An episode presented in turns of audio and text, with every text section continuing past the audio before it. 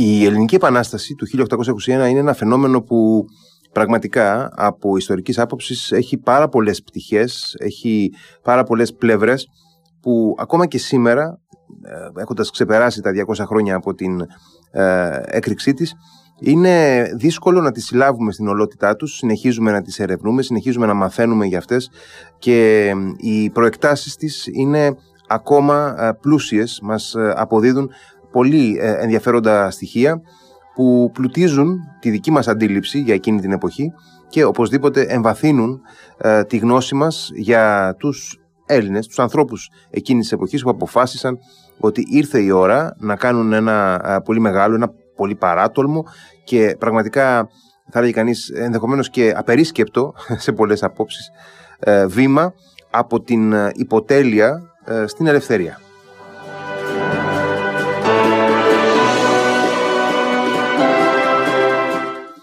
Πριν δύο χρόνια αφιερώσαμε μία ε, ολόκληρη χρονιά σχεδόν στο να ε, μιλήσουμε ε, πολύ για την έναρξη της Ελληνικής Επανάστασης του 1821. Έγιναν αρκετές διεργασίες σε επιστημονικό επίπεδο. εκδόθηκαν κάμποσα βιβλία. Δεν ξέρω πόσα από αυτά έφτασαν σε επίπεδο ε, κοινωνικής βάσης, πόσα, εν πάση περιπτώσει, επηρέασαν την αντίληψη του, του μέσου συμπολίτη μας, αλλά εν πάση περιπτώσει έγινε μια προσπάθεια η οποία συνεχίζεται κιόλας. Ο επιστημονικός διάλογος, η, η βιβλιοπαραγωγή ε, συνεχίζει να εμπλουτίζεται και οπωσδήποτε ακόμα και αν στα μέσα ενημέρωσης λίγα από αυτά σχετικά περνούν ε, μόνο ότι το 2021 είχαμε κάποιες ε, παραγωγές και σε τηλεοπτικό και σε ε, ραδιοφωνικό επίπεδο ωστόσο ε, είναι λογικό ενδεχομένως ότι σε ένα πολύ μεγάλο κομμάτι της κοινωνίας όλα αυτά φτάνουν ως ε, ε, μακρινός απόϊχος. Παρ' όλα αυτά δεν σημαίνει ότι πρέπει να απογοητευόμαστε ή πρέπει να ε, εγκαταλείπουμε την προσπάθεια να μιλάμε σοβαρά σε ένα ε, επιστημονικό και ταυτόχρονα εκλαϊκευμένο, σε ένα δημόσιο επίπεδο για την Ελληνική Επανάσταση ως ιστορικό φαινόμενο, ως κοινωνικό φαινόμενο, ως ένα φαινόμενο της ιστορίας των ιδεών.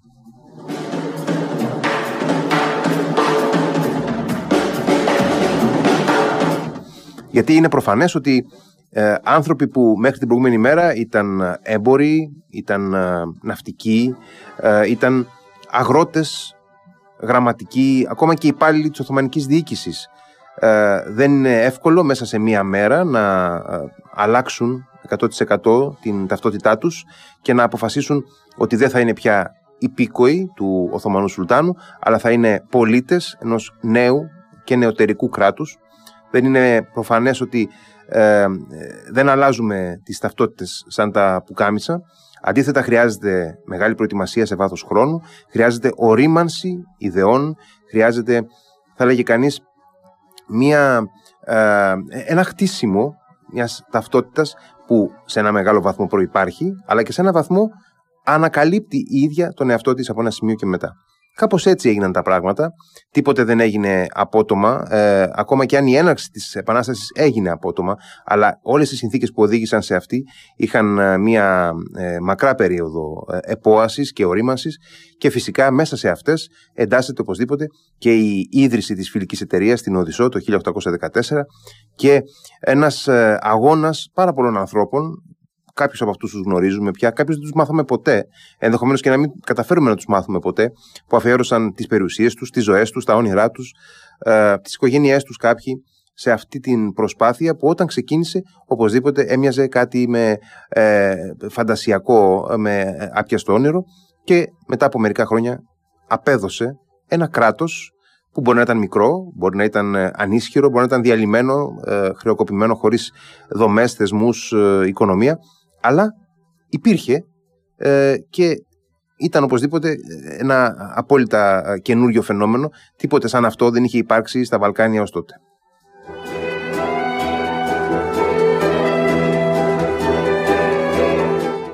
Οι άνθρωποι αυτοί, οι φιλικοί, ε, που από τρεις έγιναν χιλιάδες και απλώθηκαν σε όλο τον ελλαδικό και μη χώρο, γιατί ε, ουσιαστικά είχαν απλώσει την επιρροή τους και τα δίκτυά τους από την Πετρούπολη της Ρωσίας μέχρι τη Βιέννη, μέχρι την ε, Κωνσταντινούπολη, την Κύπρο, την Αίγυπτο, ε, φυσικά όλο τον ελλαδικό χώρο, τα νησιά μας.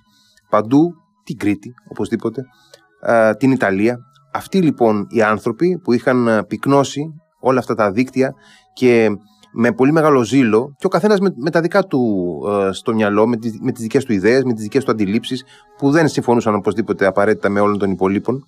Ε, όλοι αυτοί οι άνθρωποι λοιπόν μπήκαν σε ένα στίβο που σίγουρα δεν μπορούσαν εξ αρχής να αντιληφθούν πού θα τους έβγαζε, δεν μπορούσαν να αντιληφθούν ποια θα είναι η διαδρομή του, αλλά οπωσδήποτε είχαν προετοιμαστεί να αντέξουν όλα αυτά τα οποία θα φέρει εκείνος και τελικά έφερε μαζί του και την εθνική ελευθερία, έφερε μια καινούρια χώρα, μια καινούρια πατρίδα που σύστησε ξανά τον ελληνισμό, τους Έλληνες στην οικουμένη. Και έτσι από ένα δωμάτιο ε, με τρεις εμπόρους στην ε, Οδυσσό το 1814 φτάσαμε σε μια ισχυρή οργάνωση με έδρες στην Κωνσταντινούπολη και σε άλλες μεγάλες πόλεις άλλων αυτοκρατοριών όπως η Ρωσική και η ε, Αυστριακή. Φτάσαμε σε μια σημαντική έστω και με πάρα πολλά προβλήματα οργάνωση που οδήγησε στην έναρξη της Επανάστασης σε δύο ταυτόχρονα κέντρα στον Βαλκανικό Βορρά, εκεί στις λεγόμενες παραδουνάβιες ηγεμονίες με ηγέτη τον Αλέξανδρο Υψηλάντη και στο Νότο, στην Πελοπόννησο, στο Μοριά και τη Στερεά Ελλάδα, όπου με πραγματικά μια πανσπερμία τοπικών ε, αρχηγών, θα τα πούμε σε λίγο με τον ε, Θανάση Σιροπλάκη, με μια πανσπερμία λοιπόν τοπικών αρχηγών, άνθησε ξαφνικά ένας αγώνας χωρίς εξειδανικεύσει, ένας αγώνας που είχε και πολλές ε, σκληρές και σκοτεινές πλευρές, αλλά παρόλα αυτά απέδωσε αυτό το οποίο σήμερα όλοι μας ε, αντιλαμβανόμαστε και αντιμετωπίζουμε ως πατρίδα. Και μιας και σε λίγο η συζήτηση με τον Θανάση Σιροπλάκη θα περιστραφεί αποκλειστικά σε ό,τι έγινε στη Νότια Ελλάδα. Να πω επιγραμματικά δύο κουβέντες μόνο για τις παραδουνάβιες ηγεμονίες, τη Μολδαβία και την Πλαχία, όπου πραγματικά το Φεβρουάριο, το Μάρτιο και ως και τον Ιούνιο ουσιαστικά του 1821 γράφτηκαν πραγματικά ε, απίστευτες σελίδες ηρωισμού, γενναιότητας, αυτοθυσίας από, κυρίως από πάρα πολύ νέα παιδιά, φοιτητές που μαζεύτηκαν οι περισσότεροι από τις ε, χώρες της ε, Γερμανίας, της Αυστρίας, της Ρωσίας και κατετάγησαν, πληρώνοντας οι ίδιοι ακόμα και τις στολές τις στρατιωτικές που φορούσαν, ε, κατετάγησαν να πολεμήσουν εναντίον των Οθωμανών και κατέληξαν φυσικά να θυσιαστούν εν πολλής σε μια σειρά από αδιέξοδες μάχες, αλλά ταυτόχρονα άνοιξαν το δρόμο με πρώτον φυσικά τον Αλέξανδρο Υψηλάντη, αυτόν τον πολύ ευγενή και ε, ονειροπόλο της ε, εθνικής μας ελευθερίας, άνοιξαν το δρόμο για αυτή την επανάσταση, τραβώντας ταυτόχρονα και το ενδιαφέρον των, ε, των αυτοκρατορικών αυλών της Ευρώπης και οπωσδήποτε τραβώντας και την προσοχή του Σουλτάνου, ο οποίος αποσυντονίστηκε πάρα πολύ, βλέποντας να ξεσπούν ταυτόχρονα πολλαπλές αιστείες ξέγερσης σε διαφορετικά, εντελώς διαφορετικά μεταξύ τους σημεία της αυτοκρατορίας και δεν ήξερε πραγματικά πώς να αντιδράσει. Να πάρουμε μια μουσική ανάσα και ξεκινάμε τη συζήτησή μας. Radio Me 88,4 Θα μιλήσουμε λοιπόν για την Ελληνική Επανάσταση του 1821 σε ό,τι αφορά την ε, έκρηξή της στον Μοριά και τη Ρούμελ, κυρίως στο Μοριά που ήταν το μεγαλύτερο κέντρο ανάπτυξης του επαναστατικού αγώνα ε, για τα πρώτα της βήματα, τη στρατιωτική της οργάνωση και τη σταθεροποίησή της μέχρι και την, ε, ε, την εμφάνιση των πρώτων ρογμών, ε, θα έλεγε κανείς, με τους εμφυλίους πολέμους. Θα μιλήσουμε για όλα αυτά με τον φίλο ιστορικό Θανάση Σιροπλάκη, υποψήφιο διδάκτορα του Αριστοτελείου Πανεπιστημίου Θεσσαλονίκης και συγγραφέα του βιβλίου Πεντρόπεδης Μαυρομιχάλης από τις εκδόσεις Μετέχμιο. Καλησπέρα κύριε Σιροπλάκη. Καλησπέρα κύριε Χαρλαμπίδης, συγχαρητήρια για την εκπομπή σας. Καλησπέρα και, στο, και στους όλους τους ακροατές. Ε, κύριε Σιροπλάκη, οπωσδήποτε νομίζω ότι δεν θα, ε, δεν θα καινοτομήσω εάν πω ότι ε, η Πελοπόννησος, ο Μοριάς υπήρξε το κέντρο, ο πυρήνας ε, επιτυχίας της ελληνικής επανάστασης. Αλλά ε, πραγματικά ποιοι ήταν οι παράγοντες που καθόρισαν ή και προκαθόρισαν ενδεχομένως αυτή την επιτυχία ε, της επανάστασης στο Μοριά.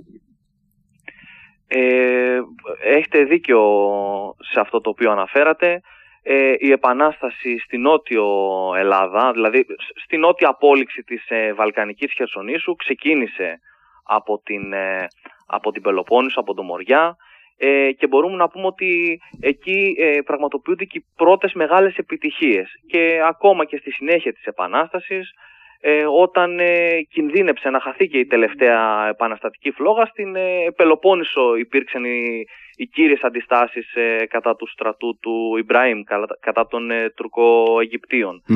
Τώρα ποιοι παράγοντες οδήγησαν στην επιτυχία της επανάστασης στην Πελοπόννησο; αυτή είναι αρκετή. Καταρχάς το γεγονός ότι είναι απομακρυσμένη από το πολιτικό και διοικητικό κέντρο της αυτοκρατορίας από την Κωνσταντινούπολη, το γεγονός ότι η, η Πελοπόννησος είναι μια Χερσόνησος η οποία έχει μόνο μια δίωδο ε, προς τη Ρούμελη, ε, αυτή από τον ισθμό της Κορίνθου, οπότε η μεταφορά στρατευμάτων καθίσταται δύσκολη. Ε, επίσης η εξέγερση, η εκδήλωση της εξέγερσης του Αλιπασά και η προσπάθεια ε, υπόταξης του ε, απέσυρε πλήθος στρατευμάτων από την Πελοπόννησο. Ο διοικητής Πελοποννήσου, ο Χουρσίτ Πασάς, έφυγε από το διοικητικό κέντρο της Πελοποννήσου, την Τριπολιτσά, για να υποτάξει τον Αλή. Ε, επίσης είναι μια Χερσόνησος ε, στην οποία διαβιού, διαβίωσαν ε, πολλοί Έλληνες, δεν υπήρξε δηλαδή μεγάλη μίξη των πληθυσμών, υπήρξαν μεν μουσουλμάνοι αλλά ο αριθμός τους δεν ήταν τόσος ώστε να ε, καθίσταται επικίνδυνος ε, για τους ε, υπόλοιπους χριστιανούς. Ε, Αυτοί είναι ορισμένοι από τους λόγους για τους οποίους και επέτυχε η, η Επανάσταση στην Πελοπόννησο. Τώρα, ε, άμα θέλουμε να μιλήσουμε λίγο για την κοινωνία της πελοποννησου ε, αν, αν αυτό εντάσσεται έτσι κάπως για να καταλάβει, καταλάβουν λίγο Ναι, ναι, είναι πάρα πολύ χρήσιμο γιατί ε, είναι, και, είναι και κομβική σημασία σε αυτό προκειμένου να, να, να έχουμε λίγο στο μυαλό μας πώς είναι δυνατόν άνθρωποι οι οποίοι μέχρι ε, την ε, μία ημέρα ήταν ε, γεωργοί, αυτό που έλεγα και λίγο νωρίτερα ότι ήταν γεωργοί, ήταν ε, ενδεχομένως έμποροι, γραμματικοί, επαγγελματίες, οτιδήποτε. Ξαφνικά από τη μία μέρα στην άλλη με, μεταλλάσσονται σε στρατιώτες, σε αγωνιστές, γιατί προφανώς η, ο ελληνισμός εκείνη την εποχή δεν διέθετε τακτικές στρατιωτικές δυνάμεις. Βέβαια. Ε, καταρχάς μπορούμε να πούμε ότι τον Μάρτιο του 1821 ε, οι, οι Οθωμανοί υπήκοοι Έλληνες όμως, γιατί ήταν Οθωμανοί υπήκοοι οι Ελληνοορθόδοξοι της Αυτοκρατορίας, απέκτησαν ε, από πάνω τους οτιδήποτε Οθωμανικό υπήρχε, τουλάχιστον ε, κατά τα φαινόμενα. Το αναφέρει πολύ χαρακτηριστικά ο Κανέλος Δελιγιάννης λέγοντας «Ευγάλαμε αμέσως τα ασιατικά εκείνα ενδύματα της πολυτελείας, αντεριά, γούνας σκαλπάκια και βάλαμε τα τζαρούχια και την τραγόκαπαν. τραγόκαπαν συγγνώμη. Ε, η, η Πελοπόννησος αποτελεί μια έτσι χαρακτηριστική περίπτωση διότι ε, κυριαρχούσαν τουλάχιστον από κάποιο σημείο και έπειτα οι προύχοντες σε τοπικό επίπεδο. Τώρα ποιοι ήταν οι προύχοντες. Ήταν ε, οι, οι κεφαλές είτε σε επίπεδο χωριών είτε σε επίπεδο επαρχιών οι οποίοι ε, από το 1715 και έπειτα, δηλαδή από την επανάκτηση της Πελοποννήσου από τους Οθωμανούς, ε, ισχυροποιούν τη θέση τους ε, στη Χερσόνησο. Βλέπουμε μια πλήρη ανάπτυξη των ε, κοινοτήτων στην Πελοπόννησο από το 1715 και έπειτα. Τώρα, σκοπός των κοινοτήτων ήταν η οργάνωση σε τοπικό επίπεδο. Έτσι. Οι, οι Οθωμανοί, όντας ε, πραγματιστές, αναγνώριζαν τις υφιστάμενες σχέσεις κατακτημένες περιοχές και τις σχέσεις των ε, ανθρώπων στην, στην Ήπεθρο. Και οι προύχοντες ουσιαστικά εξυπηρετούσαν ε, ε, αυτό το ρόλο του μεσολαβητή της Οθωμανικής εξουσίας με τους απλούς χωρικούς, ε, οι οποίοι όπως, όπως είπατε κι εσείς, προεπαναστατικά, οι περισσότεροι ήταν χωρικοί, ήταν ναυτικοί όσον αφορά τα νησιά, καραβοκύριδες και τα σχετικά.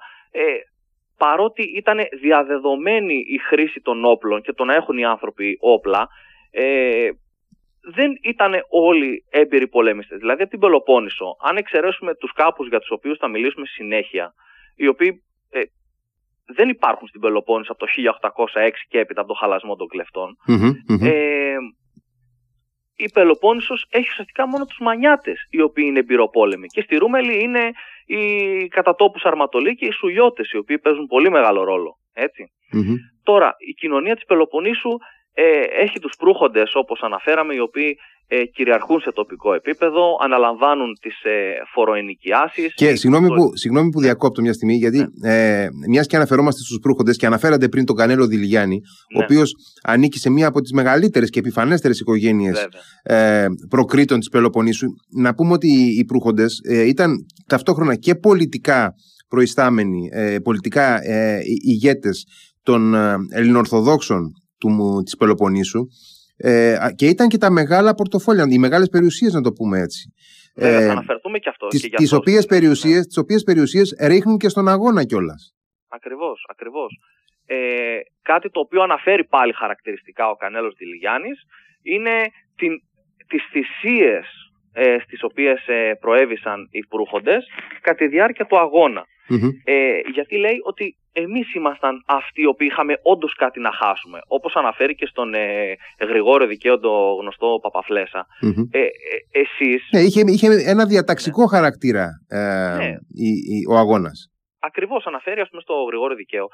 Εσείς δεν είχατε ούτε ένα δέντρο να σας κρεμάσουν, ε, ούτε τσαρούχια να φορέσετε. Δηλαδή, ενώ εμείς είχαμε τις πολυτελείς οικίες, είχαμε τις μεγάλες οικογένειες εδώ, τις οποίες ε, ε, θρέφαμε έτσι από, από τις διοικητικές μας ε, θέσεις, είχαμε πολυτελή ρούχα, είχαμε μεγάλες περιουσίες. Αυτοί οι άνθρωποι τα έδωσαν όλα αυτά στον αγώνα ε, προκειμένου να απελευθερωθεί το έθνος. Και πάλι το αναφέρει, από την πλευρά των Μπρουχόντων, είναι, θα αναφερθούμε συνέχεια στον Κανέλο Δελιγιάννη, γιατί είναι αυτός ο οποίος άφησε και πίσω του ως παρακαταθήκη τα απομνημονεύματά του. Mm-hmm. Πολυγραφότατος ο ίδιος, έγραψε mm-hmm. ε, τρεις έτσι μεγάλους τόμους ε, στα απομνημονεύματά του και αναφέρει ορισμένες φορές με δεικτικό χαρακτήρα κάποια πράγματα.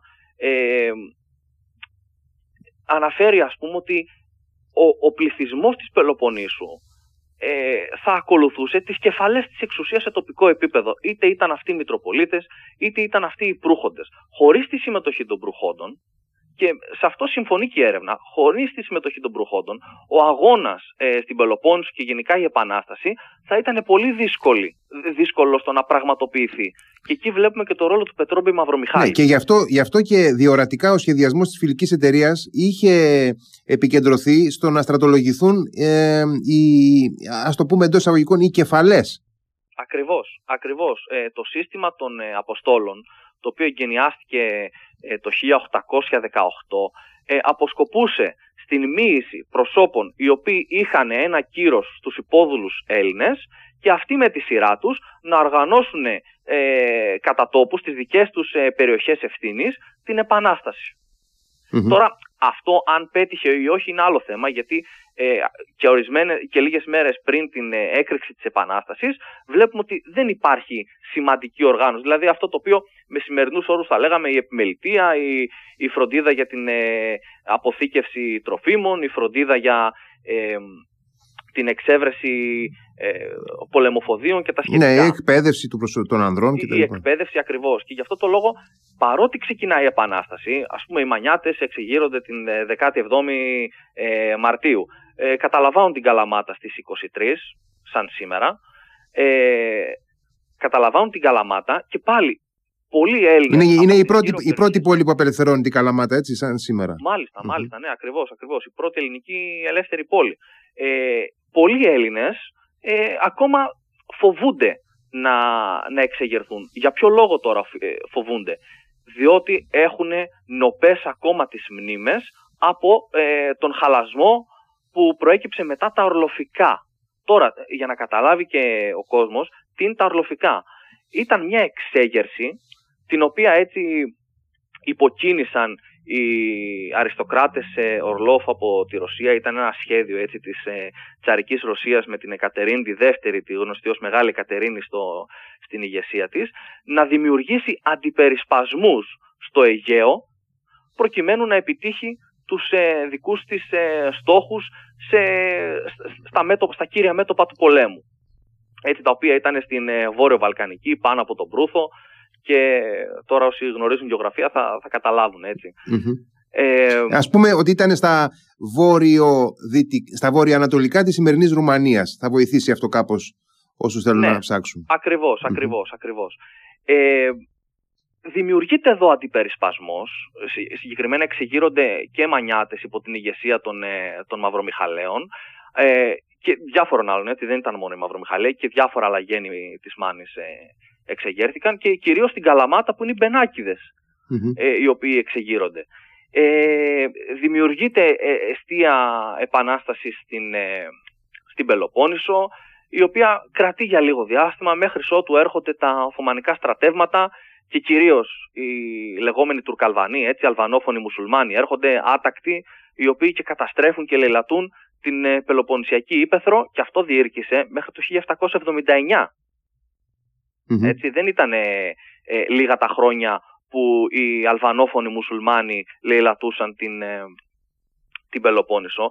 Τώρα υπήρξαν και διάφορες άλλες αιστείες ε, της εξέγερσης των Ορλοφικών. Για παράδειγμα, στη Λίμνο, όπου σκοτώθηκαν και, ε, όπως αναφέρουν οι πηγές, 300 προύχοντες και ο μητροπολιτη Έτσι. Και, ε, ναι, παρακαλώ. να, να δώσουμε κάτι που έχει σημασία νομίζω σε αυτή τη φάση ε, να πούμε πώς από την ε, κυριαρχία των, ε, των κλεφτών στην Πελοπόννησο μετά τα ορλοφικά όταν τους χρειάζεται η ίδια η Οθωμανική Διοίκηση για να εκαθαρίσει πια τους ε, ε εντελώς εκτός ελέγχου Τουρκαλβανούς ε, πώς φτάνουμε στον χαλασμό το λεγόμενο των, των κλεφτών στις αρχές του 19ου αιώνα που ουσιαστικά αφήνει την Πελοπόννησο χωρίς, χωρίς κλέφτες, χωρίς άτακτα στρατιωτικά σώματα. Και πώς φτάνουμε Τώρα... μετά, πώς φτάνουμε στο 21 για να ξαναμπούν οι παλιοί κλέφτες όπως ο Θεόδωρος Κολοκοτρόνη, για παράδειγμα, στο, στο παιχνίδι. Να δείξουμε λιγάκι αυτό το, ε, το κομμάτι.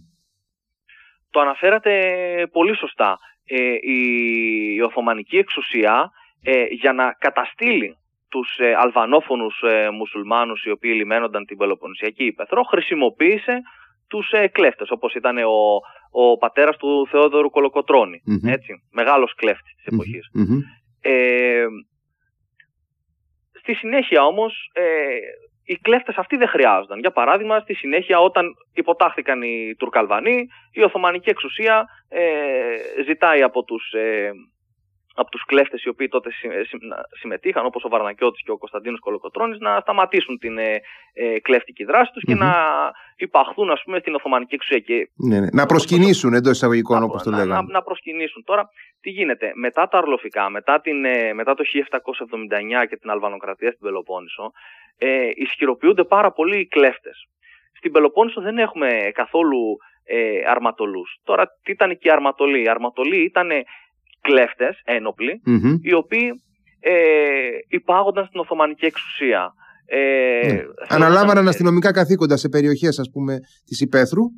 Ακριβώς, ναι. ακριβώς. Στη, δηλαδή, στη Ρούμελη, στη στερεά Ελλάδα κυρίως. Στη Ρούμελη, στη Ρούμελη. Τώρα στην Πελοπόννησο δεν υπήρχαν οι, οι, οι αρματολοί με αυτή την έννοια, διότι ε, την φύλαξη σε τοπικό επίπεδο την αναλάβαναν οι προύχοντες, οι οποίοι είχαν υπό την ε, εξουσία τους, υπό τις εντολές τους, είχαν τους κάπους Δηλαδή, και εδώ φαίνεται η, η διαφορά ανάμεσα σε αρματολούς και σε κλέφτες και σε κάπους, συγγνώμη, οι κάποι υπάγονταν στην εξουσία του προύχοντα. Ενώ οι αρματολοί υπάγονταν στην Οθωμανική εξουσία. Αυτό ήταν αναβαθμισμένο, θεωρούνταν ασκεροί. Δηλαδή υπάγονταν σαν να λέμε κατά μία είναι στον Οθωμανικό στρατό. Από την άλλη υπήρχαν και οι κλέφτες οι οποίοι ζούσαν μια, μια ζωή ε, εκτός του, εκτός του νόμου, αλλά εδώ πρέπει να προσέξουμε το εξής, ότι στην Οθωμανική κοινωνία γενικά υπήρχε η μέθοδος της διαπραγμάτευσης. Το τουρκικό παζάρι που λέμε έτσι στην mm καθομιλουμενη Τι γινόταν όλο αυτό και γι' αυτό το λόγο δεν μπόρεσε κατά τη δική μου άποψη η Οθωμανική εξουσία να καταλάβει τουλάχιστον στα πρώτα χρόνια τα αιτήματα των Ελλήνων, τα αιτήματα, το αίτημα των Ελλήνων επαναστατών που ήταν η ανεξαρτησία διότι πιο πριν υπήρχε αυτή η συνήθεια της διαπραγμάτευσης. Δηλαδή προβαίνω εγώ σε πράξεις εκτός νόμου, έτσι διάγω ληστρικό βίο, προκειμένου να έρθει κάποια στιγμή η Οθωμανική εξουσία και να μου πει σταματάς την, ε, ε, την ε, έκνομη δράση σου και αναλαμβάνεις καθήκοντα αρματολού. Ναι, και σου δίνω τόσα το χρόνο. Ακριβώς. Και έχεις εσύ μετά τις, τα δικά σου ωφέλη όντας αρματόλος. Δηλαδή έρχεσαι με τη μεριά του νόμου. Και τότε αυτοί οι οποίοι είχαν προηγουμένως τη θέση σου ως ε, αρματολοί βγαίνουν και γίνονται κλέφτες. Και έχουμε αυτό τον φαύλο κύκλο της ε, διαπραγμάτευσης με την Οθωμανική Ε, αυτό, αυτό λοιπόν συνέβαινε όσον αφορά την, ε, το ληστρικό βίο και τις, ε, και τους κλέφτες και τους αρματολούς ε, στην... Ε, Ο ρόλος των κάπων λοιπόν ήταν ε, κομβικός στη, στα πρώτα βήματα της Επανάστασης γιατί ήταν οι λίγοι έμπειροι στρατιωτικοί ηγέτες οι οποίοι έχοντας φύγει βέβαια από την Πελοπόννησο επέστρεψαν το ουσιαστικά. 1806. Ακριβώς. Το 1806 τώρα πραγματοποιεί το χαλασμό των κλεφτών.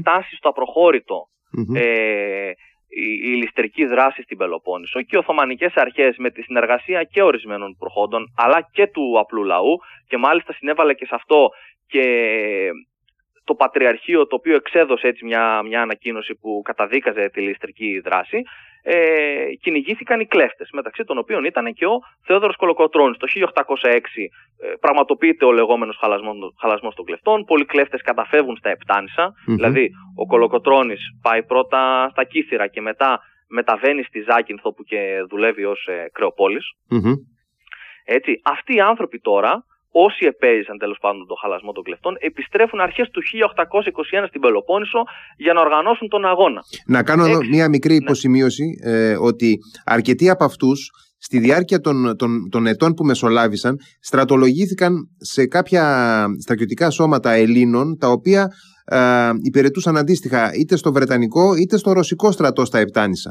Ναι, βέβαια. βέβαια. Και ο, ε, στο, γαλλικό, συγγνώμη, στο γαλλικό στρατό ήθελα να πω και ο ίδιος ο Θεόδωρος Κολοκοτρώνης mm-hmm. συμμετέχει. Βέβαια, βέβαια. Είναι αξιωματικός του, του Βρετανικού στρατού. Βέβαια, και εδώ έχουμε.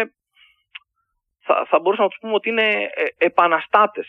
Δηλαδή, ο Αναγνωσταράς είναι ένας Ο, ο Χριστόφορος ε, Περεβός είναι, είναι και αυτός ένας άνθρωπος ο οποίος ε, ζει στα Επτάνησα και συμμετέχει στις διεργασίες οι οποίες ε, πραγματοποιούνται Και εδώ να τονίσουμε ότι χωρίς τα, χωρίς τα Επτάνησα, τη διασπορά και τους ανθρώπους ε, του διαφωτισμού οι οποίοι ζούσαν στο εξωτερικό, οι ιδέες του γαλλικού διαφωτισμού δεν θα μεταλαμπαδεύονταν με τόση ευκολία ε, στους, στους υπόδουλους Έλληνες.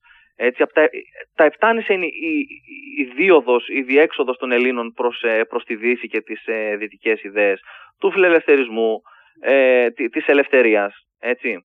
Και αυτό ε, καθίσταται εμφανές κατά τον πρώτο καιρό της Επανάστασης, όταν και οι Έλληνες απευθύνονται προς το εξωτερικό, διότι θέλουν να διαχωρίσουν τη θέση τους από καρμπονάρους και διάφορους άλλους ε, επαναστάτες ε, της Ευρώπης και δηλώνοντας ότι εμείς για την ελευθερία και για, την, για τις ιδέες ε, της ελευθερίας και ε, του, του χριστιανισμού έτσι να λεμε γιατί δήλωσαν είμαστε ένα χριστιανικό έθνος. Το ανέφεραν χαρακτηριστικά στις ε, προκηρύξεις τους ε, οι επαναστατημένοι Έλληνες.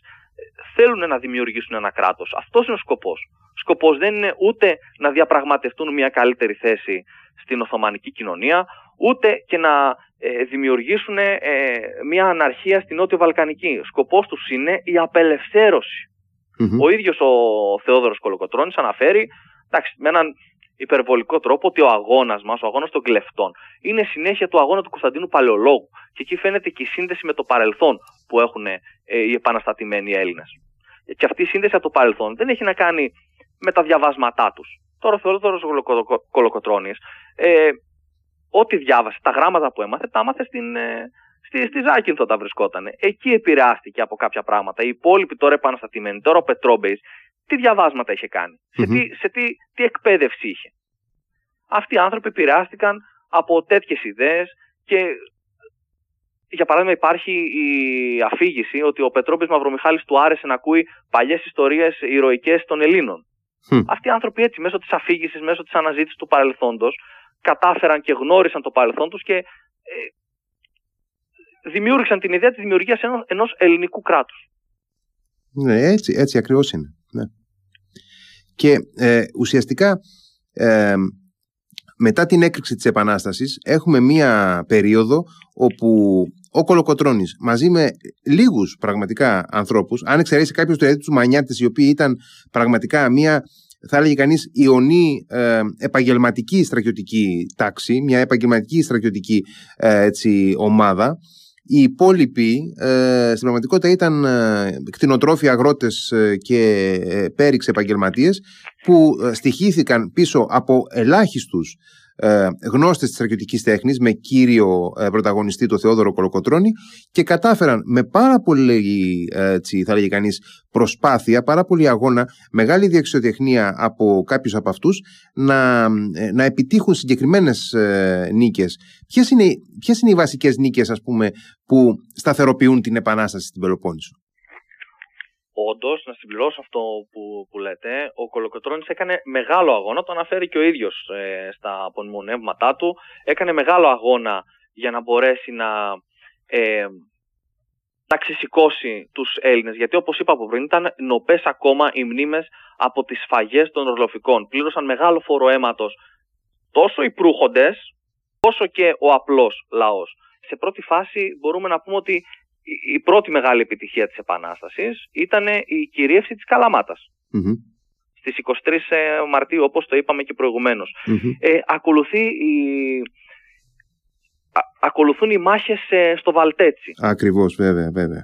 Τον Μάιο του 1821, όπου οι Έλληνες εκεί ε, παίρνουν θάρρος από αυτές τις επιτυχίες και επίσης εκείνη που, φαίνονται και, ε, εκείνη που φαίνεται και έτσι η, η στρατιωτική ιδιοφυα ανδρών, ε, όπως ήταν ο Θεόδωρος Κολοκοτρώνης, κάτι το οποίο φάνηκε και στη συνέχεια με το σχέδιό του οι, οι Έλληνες οι επαναστατημένοι να πολιορκήσουν τα κάστρα και τις πόλεις της Πελοποννήσου όπου βρίσκονταν Οι μουσουλμάνοι. Τώρα να μιλήσουμε και λίγο για την τύχη τους.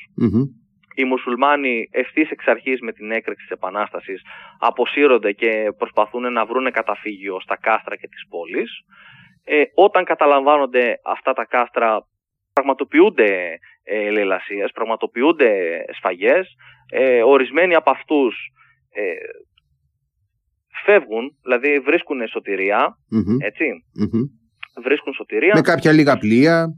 Και με κάποια λίγα πλοία. Τώρα, ε, στην, ας πούμε στην Τριπολιτσά ήταν και οι συμφωνίες που είχε κάνει και ο Κολοκοτρώνης εκεί, δηλαδη ε, από τους 40.000 περίπου που έχουμε πριν την έκρηξη επανάστασης, ε, γύρω στους 15.000 ε, σφαγιαστηκαν από τους μουσουλμανους Κάτι το οποίο όμως ε, τώρα δεν, δεν θέλουμε να τα δικαιολογήσουμε όλα αυτά, αλλά μπορούμε να πούμε ότι εν μέσω του πολέμου και εν μέσω όλων αυτών των, ε, των ε, παθών που, που υπήρχαν, ε, μπορεί κάποιος να, να, τα καταλάβει. Ε, δεν χρειάζεται να τα δικαιολογήσουμε οι μη. Μιλάμε για την Οθωμανική κοινωνία στο, στην αρχή του 19ου αιώνα.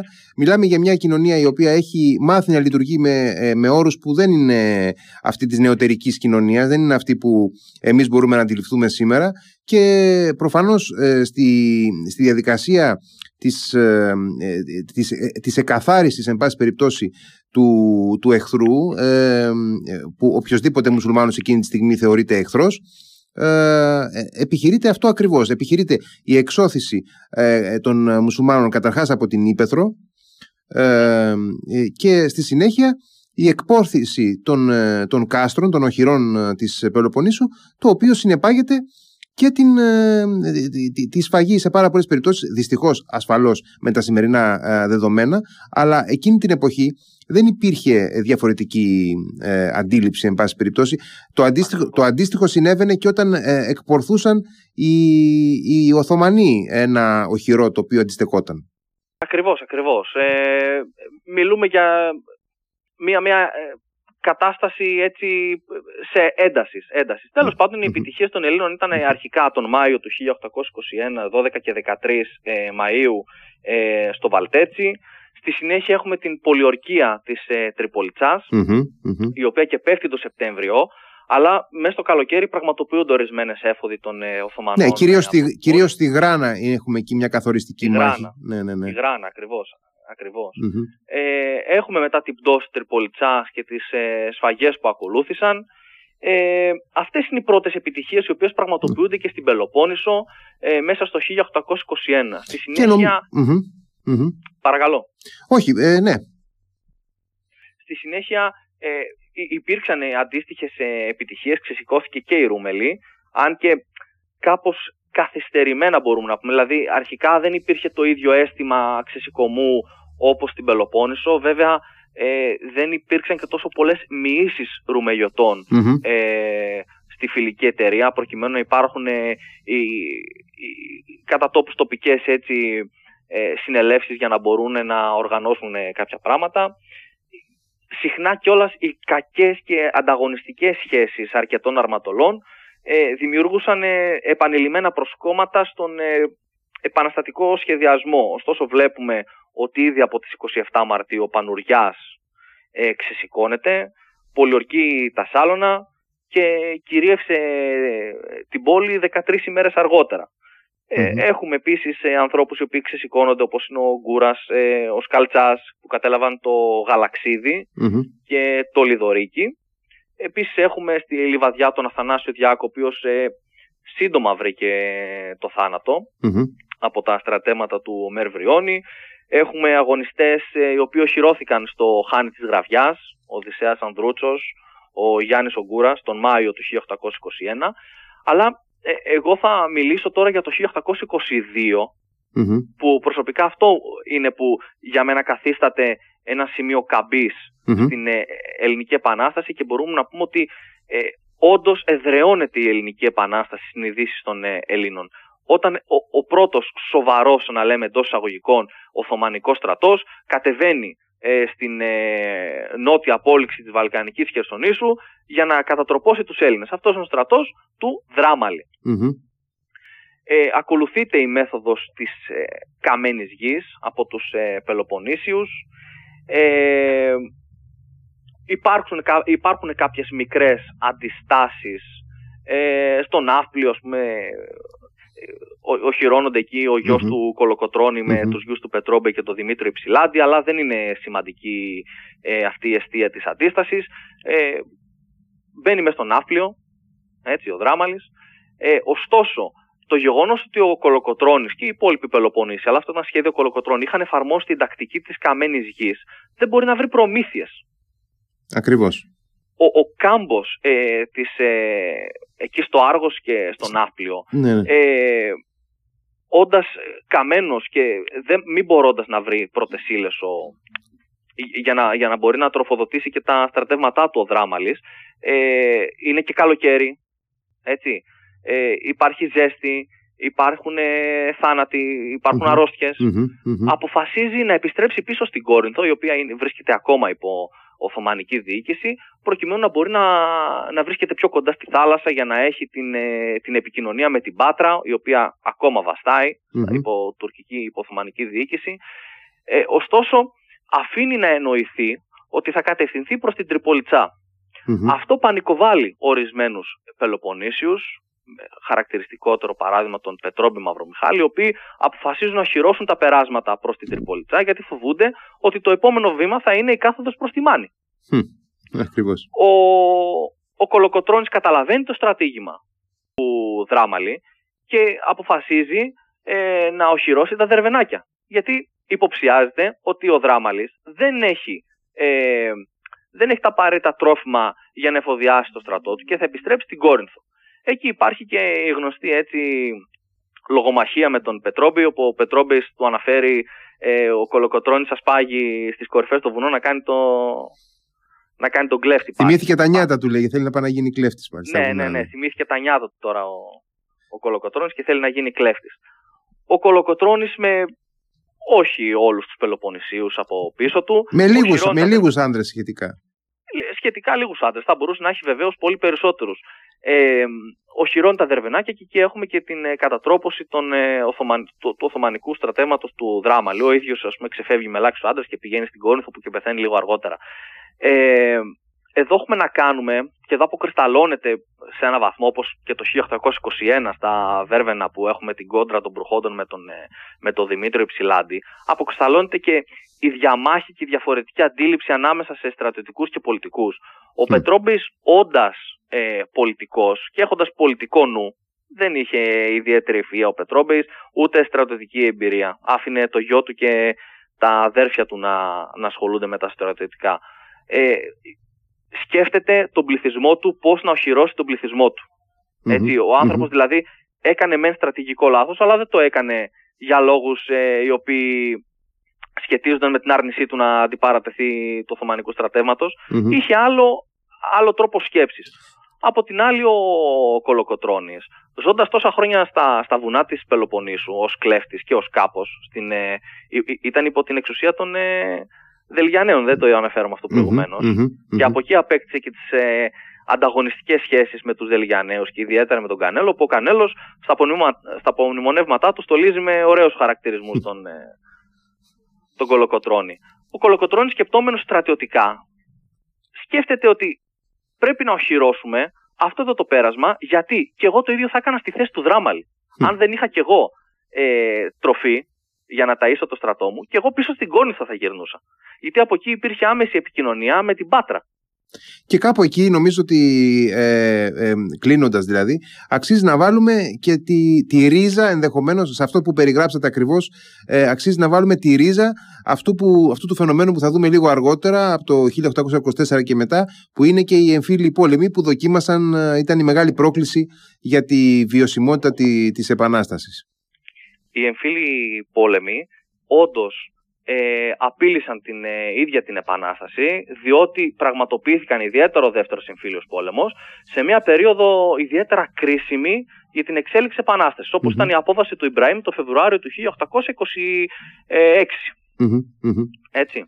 Ε, ε, αυτά, ναι. αυτά, αυτά θα τα αφήσουμε όμως να τα δούμε σε μια άλλη συζήτηση.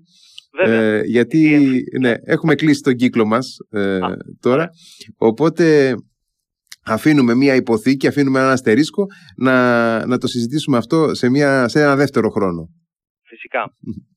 Κύριε Σιροπλάκη, ευχαριστώ πάρα πάρα πολύ για τη συζήτηση ε, και εύχομαι χρόνια πολλά για την 25η Μαρτίου που έρχεται. Και εγώ σας ευχαριστώ, χρόνια πολλά και σε εσάς, ε, στους ε, ανθρώπους του σταθμού και σε όλους τους ακροατές μας. Χρόνια πολλά. Να είστε καλά, καλό βράδυ.